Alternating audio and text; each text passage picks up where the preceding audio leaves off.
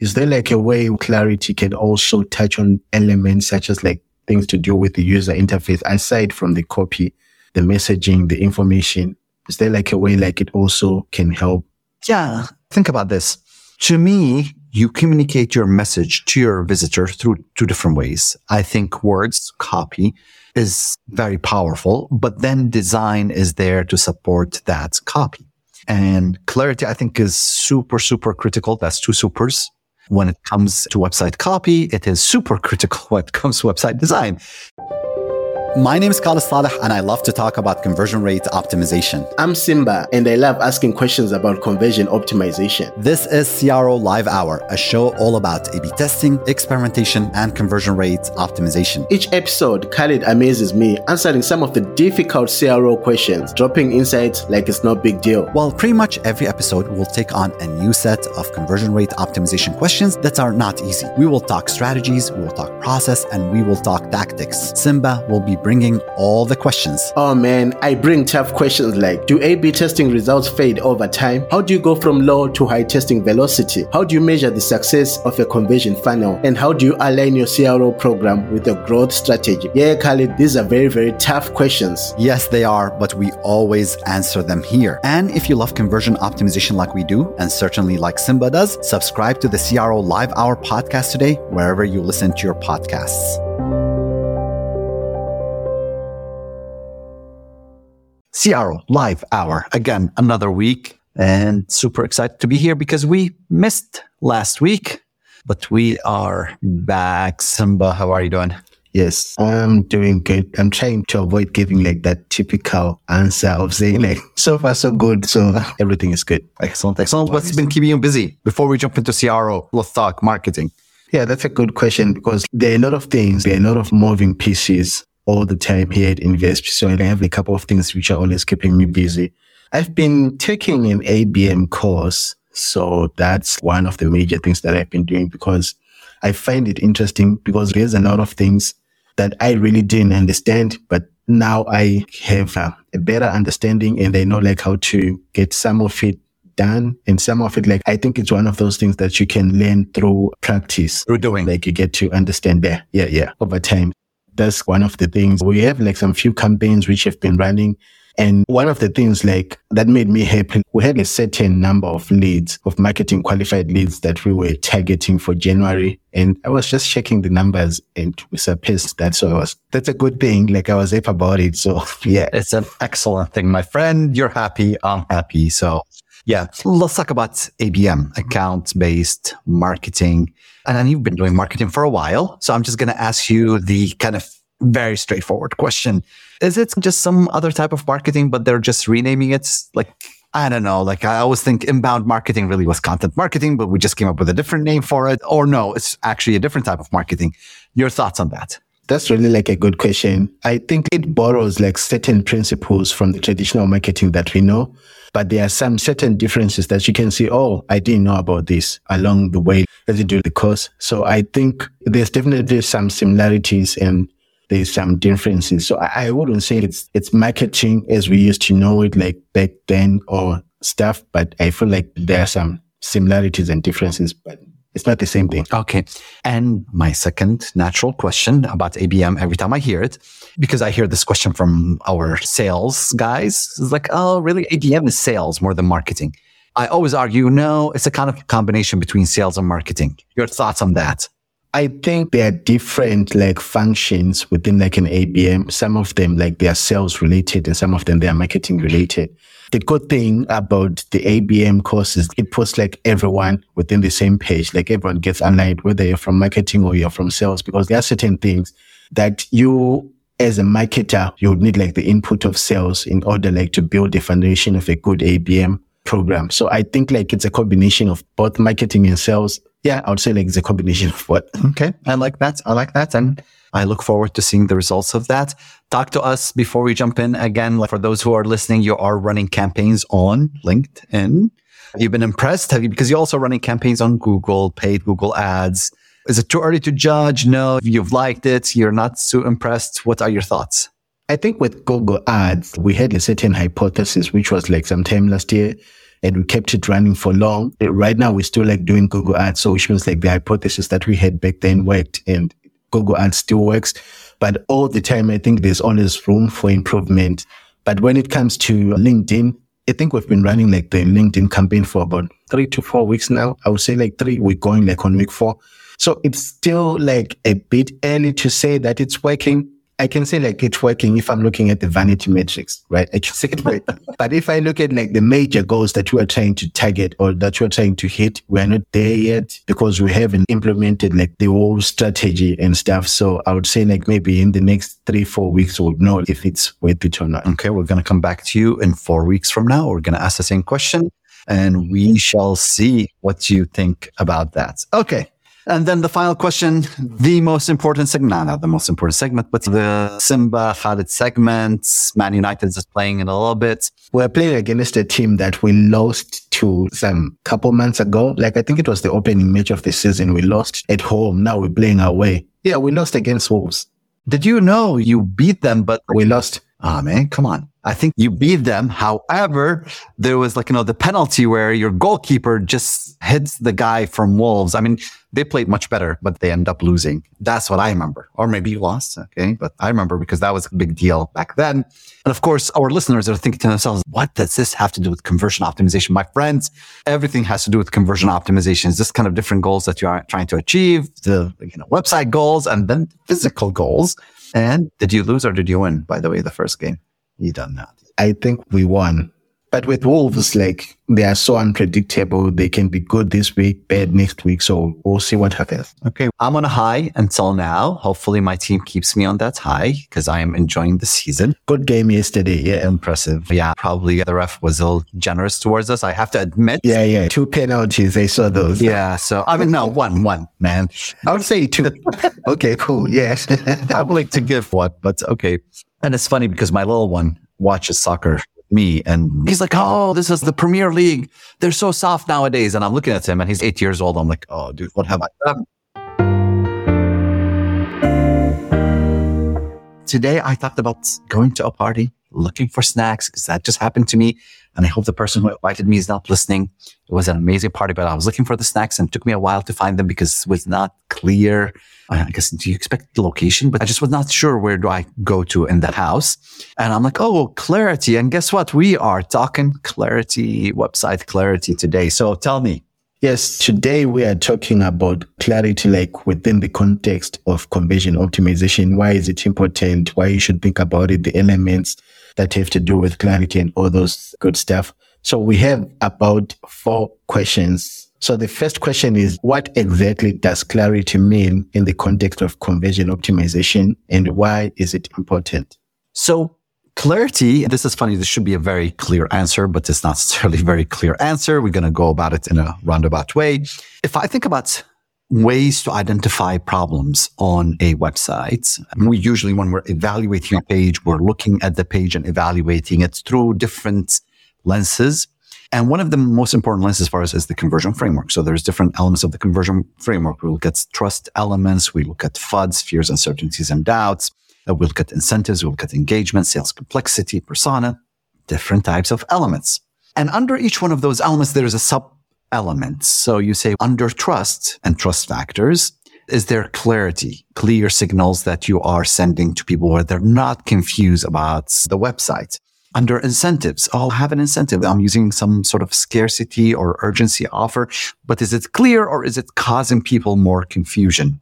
So clarity plays a role and it's a, although it's what we call a sub element, it's all about making the message that you are trying to convey, whether it's a trust message, whether it's an incentive message, whether it's an engaging message, making sure that message is communicated clearly. So your visitor understands that message as well as you do. And they're not left wondering, what do they mean by this? Best example that I can give, and I see many companies fall into is on the enterprise software websites. So we always like to use what we call a combination of a functional headline plus an emotional headline. A combination of those two. Here's what we do to help you achieve this emotional dream, whatever that might be, correct? Increase your conversion rate so you can make a ton of money. Okay. I'm going to an extreme, but hopefully that communicates the message. Great. Sometimes a headline, and, and again, most SaaS enterprise companies fall into the trap of using an emotional headline that you look at it. You're like, I have no clue what you guys do. Oh, make a ton of money. Oh, I can make a ton of money by working in a job or I can make a ton of money by like hiring somebody, an amazing sales team. And I could, and I'm like, you, you've used such a vague headline that visitors are left and it's like, okay, I understand every word on your website, but I have no clue what you do. You see it sometimes in sales emails, correct? And some salespeople, by the way, do this intentionally where they leave their emails very vague when they're doing cold outreach or even when they're doing outreach, because their goal is to intrigue you enough for you to say, you can jump on a call and see what you guys do. Some people like that. I personally don't like that. I'm like, hey, if you're sending me an email or if I'm landing on your website, I want that clarity. Because when I come into a website, I'm hunting for a specific goal. Now, this could be the conversion goal on your website. That's what I'm hunting for. Or it could be maybe I'm looking for specific information, but I need that clarity. I don't like to be confused because if I'm confused even for a few seconds, it depends on how motivated I am to stay on the website. But there is a good chance I might say, you know what? Thank you, but thanks, but no thanks. Good luck. And I move on to the next website. So is clarity important when it comes to conversion rate optimization, improving the user experience, improving conversion rates? Very important. How important is clarity? It relates to how motivated the visitor is. The more motivated the visitor is, they're willing to put up with more vague, less clear websites. The less motivated a visitor is, the less they are inclined to stay on a website that is vague and not clear. But in both cases, regardless of my level of motivation, if you are not clear, you're increasing the chance of that visitor saying, yeah, don't want to stay here. Goodbye and good luck. Yeah, that's a good one. You spoke about messaging and also the way like the website conveys like an information. But I was just like wondering, is there like a way clarity can also touch on elements such as like things to do with the user interface aside from the copy, the messaging, the information? Is there like a way like it also can help? Yeah. Think about this. To me, you communicate your message to your visitor through two different ways. I think words, copy is very powerful, but then design is there to support that copy. And clarity, I think is super, super critical. That's two supers. When it comes to website copy, it is super critical when it comes to website design. Because if the website design sending a message and the copy saying something else, that's, that's an area where you don't want to fall into. Let's give an example. So I sell, for example, services to companies. Let's say I'm a B2B website and I sell services to companies. Let's say small size businesses or sorry, the enterprise size businesses. They land on my website the copy says that I sell to the big companies, the Fortune 500. My website design sends a message to people that, okay, it's not professionally designed. Um, it's clunky. It just confuses people. We're like, okay, yeah, I hear the words that you're saying, but I see the design that you've put in front of me. And there is a clear contradiction, correct, between the two. Your site design, and in this case, it doesn't matter to me what you say. Your design sends the wrong message to visitors. I remember just very recently, I was trying to use some software and it's to connect a whole bunch of data, data software. So we use Google Analytics, we use Google Sheets, we use a couple of other data warehouses. And I'm like, God, man, every week we have to pull reports from almost seven, eight different resources to combine them together and pull data from here, combine with data from here and just generate the reports. I'm like, surely there's a way to find a piece of software that will do that connection in a seamless way. I Google that, find different options. I click on one of the options and they're like, oh, you can have a free demo. So I'm like, oh, let me just see how it works. I like to take the demo uh, for a ride myself without having a salesperson walk me through it. I log in and I am convinced that they have not, at least I hope, but I am almost convinced that they have not updated the site design since 2002 or 2003. Very powerful software, by the way. And it connects to all the different data warehouses that I'm looking for to connect to. The interface looked like somebody designed it from 20 years ago and has not been touched since then. Although you connect to all these different tools, the message that you send me is, oh, this is old clunky software. Is that what they wanted to do? I bet you they did not want to do that. And they probably prioritized updating the UI at a later stage. Oh, we're going to add more connections. That's a lot more important. But guess what? I was really turned off by that software. Now, eventually I'm probably going to still evaluate that software against its competitors to see. I'm like, okay, maybe I can overlook the clunky design that they're sending me and the message that design is sending me because again, there was confusion and it's not clear to me. Are they really like, you know, like, really able to connect to all these complicated software platforms or aren't they? So I'm going to evaluate the functionality, but they're already starting from a lower level compared to their competitors, correct? Where I'm like, hmm, okay, I don't know whether this works or not. Long story short, design matters because it does send a signal to people. Now, all the examples that I gave until now are SaaS and, and software examples, but the same thing applies if you are an e-commerce website. You're an e-commerce website, and this week dealt with your e-commerce website that sells skin, beautiful skincare. Okay. Very clear, very important. But the pictures that you're using on your website just really don't convey that beautiful skin feeling, correct? Now there's contradiction. I'm like, okay, I, I know the product and I see the words that you're seeing, but your messages are sending me a different signal. And there's a contradiction in the clarity of what your product actually do. Let's give another example. You are an e-commerce subscription site and people have to subscribe, but they need to understand what they are getting for the subscription, correct? Okay. So you're asking me for $30, a skincare for men. What am I getting? How frequently am I getting it? Oh, you get it four to six weeks. I'm like, there's a big difference, correct, between four or six weeks because you're charging me on monthly basis. And I'm like, oh, I don't really understand. What's the difference? How do I set that up? Lack of clarity in this case causes confusion, causes fears, uncertainties, and doubts. And this could be communicated to you, to me, to everybody through design and through words. So it applies both to e-commerce, it applies to SaaS, it definitely applies to lead gen as well. I was saying like uh, you touched on my next question because I was going to ask you, is there like a specific industry where clarity is much more important than you answered it? So we could. Let me just also add since That was going to be your next question. So one of the things that we do is we pull the 2000 some experiments that we've launched every year. And each experiment is classified based on the main element, secondary, what we call secondary element and third element. So there's three different levels of classification. So we always want to see which elements are tested most, which elements are more successful than other elements. And it's fascinating, by the way. So I'm going to throw something at you. Sometimes adding clarity helps improve conversion rates. Sometimes it does not, which is very fascinating. I'll give you an example. Same website. We tested clarity, e-commerce website, where we said, you know what? There is lack of clarity when it comes to shipping dates. We need to be very clear with our visitors to show them shipping dates. So that's an element. So we're testing clarity of time, correct? So it was under trust, clarity, shipping times or time. And then we said we can also test time again, but not under clarity, but we're going to test it under urgency. We're going to use it, say, by order now, you'll get the order. The order is going to get shipped out. Order in the next two hours, the order is going to be shipped out today. So we're testing the same elements, clarity, correct for time versus urgency for time. What we found out is most of the time when we add clarity around shipping times and dates, times only, and dates, we end up losing, reducing conversion rates, which is fascinating. Now, I test time under urgency and under incentives and urgency, and it improves conversion rate.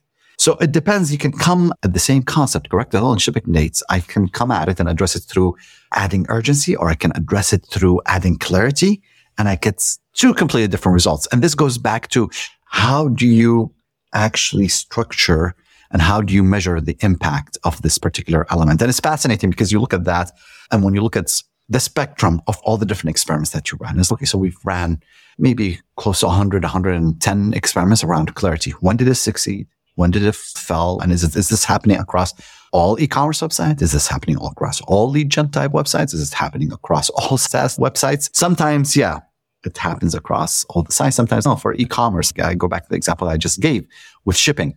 Adding clarity around shipping times and dates most likely will hurt your conversion rates, but also just at another dimension, it depends on when you have that clarity.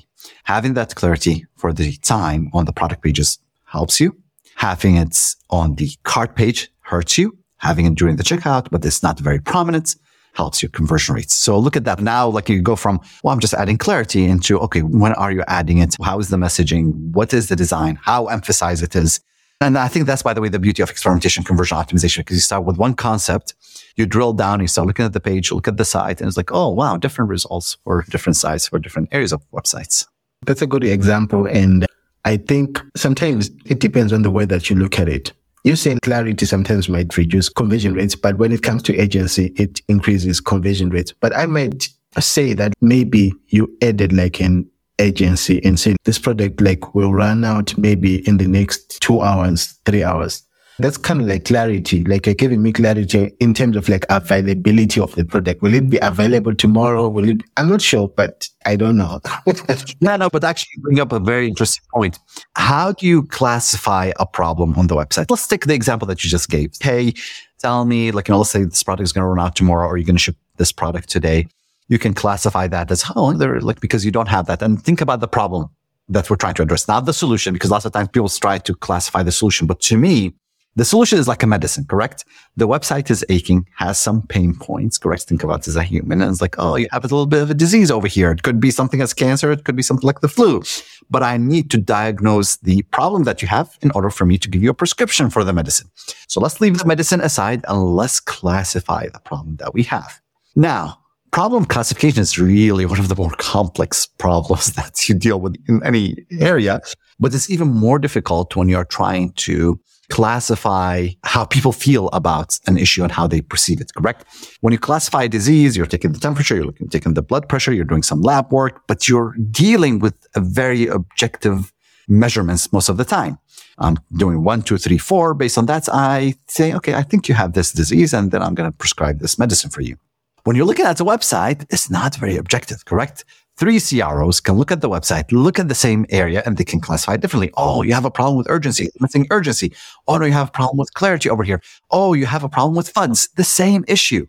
Oh, you're not very clear about the shipping dates. Oh, you don't have any incentives to push people to act right now. Oh, you increase the fears, uncertainties, and doubts in the minds of the people when they're going to be getting the item. Different ways to look at the problem. But that's the reason we always like to go to the second level of like trying to say, okay, is it incentives? Is it trust? Is it FUDs? Those are all three valid areas. And with each of them, probably clarity is second element because the third element, the third level that we go to is the element level. It's about the shipping time. So like the actual element that you see on the page classification of the first and the second levels, correct? Because those are general classifications are really difficult. And just to make it fun, I spent the last probably three, four months reading on how doctors, how medical doctors and organizations classify diseases because I'm like, oh, they deal with the same thing. And it's just really worth researching because there's like six or seven different ways that they classify based on the organ, based on the symptoms, based on like a kind of the group of, so I'm like, okay, there's so many different ways. But nonetheless, I think the classification of an actual disease or illness is a lot easier than the classification of a problem on a website or a conversion problem or usability problem on a website. Yeah, that's interesting. That's interesting. We both agree that clarity is important. But then is there like a certain way that you can measure it? Are there like any certain metrics that you can say, okay, cool, this is how like we measure clarity since it's one of the most important sub elements of the conversion framework? There's two different things that you want to measure around clarity. One, let's measure the problem that we have. And sometimes, by the way, on-site polling, correct? When you're asking visitors what stopped you from making a purchase today and you give people a free text form and you collect the data and then you do text analysis, that helps you understand why are people leaving my webpage where I expect them to click on an add to cart or where I expect them to subscribe or where I expect them to fill out a lead form? Is it because of lack of clarity? We did not give them enough information or we left them confused. That's one way to measure it. Now, so the measurement of the problem and it's like how 40% of our visitors are complaining about that our offer is not clear. How do I fix the other portion, which is of course, how do I fix the solution that I'm proposing to fix the issues around clarity? And the best way to measure that is A-B testing. Now I'm going to introduce a design that's very focused on solving the problem that I've identified. And then I'm going to take lots of measurements as I introduce my different designs that are trying to address that problem. And I'm going to measure the micro conversions and the macro conversions. Let's say I find a clarity problem on a product page for an e-commerce website. Okay. Okay. So maybe our offer is not very clear and leaving people confused. We can fix that through one, two, three different designs. And now let's see by introducing those designs, how many people are actually clicking on the add to cart? That's a micro conversion. How many people of those who are viewing design one, two, and three? How many people are actually placing an order? That's a macro conversion. So that's A-B testing helps you measure the effectiveness of the solution that you introduced. That's very powerful. I would say as we look at different elements within that you can address on a website, One of the areas that we focus on is how successful are A-B tests in addressing the specific problem? There's some elements in a conversion framework, for example, sales complexity, that your success rates when you run an A-B test is less than 25%. One out of four experiments will succeed. The other three are not going to be successful. There are some elements that are just do really well for you. And then that goes back to how you structure a project, correct? If you're just starting out, you want to tackle those easier elements. Clarity is one of those easier elements that you can tackle and you have a success rate anywhere between 50 to 60%, which is nice. I launched an experiment, at least five of them will be successful, will help me improve conversion rates. So thinking of conversion optimization, what the experiments you launch in a strategic way is very powerful in that way. Just like to close, are there like maybe certain elements that you would look for when you're trying maybe to improve conversion rates or maybe when you try to improve clarity on your website? I'm asking this because maybe for someone who's listening for the first time and they want to try to improve clarity on their website. Let's just say maybe it's an e-commerce or a SaaS website, which are certain elements that they can go and look at and say, okay, cool. One, two, three, I've sorted. I think there's some elements around clarity. So for example, and think about the user journey around your website. Think about it from the user's perspective. That's what's really important. When they land on your website, is it clear to them where they're at? Correct? Are you orienting them correctly? That's the very first thing. Is it clear to them why they, they should trust you as a brand? That is very important, correct? On a landing page. As they navigate, is it clear to them what is the next action? As they get to the product page, is clear to them the offer that you have, why they should select the unique selling values for that offer. All of these things you should really consider is okay.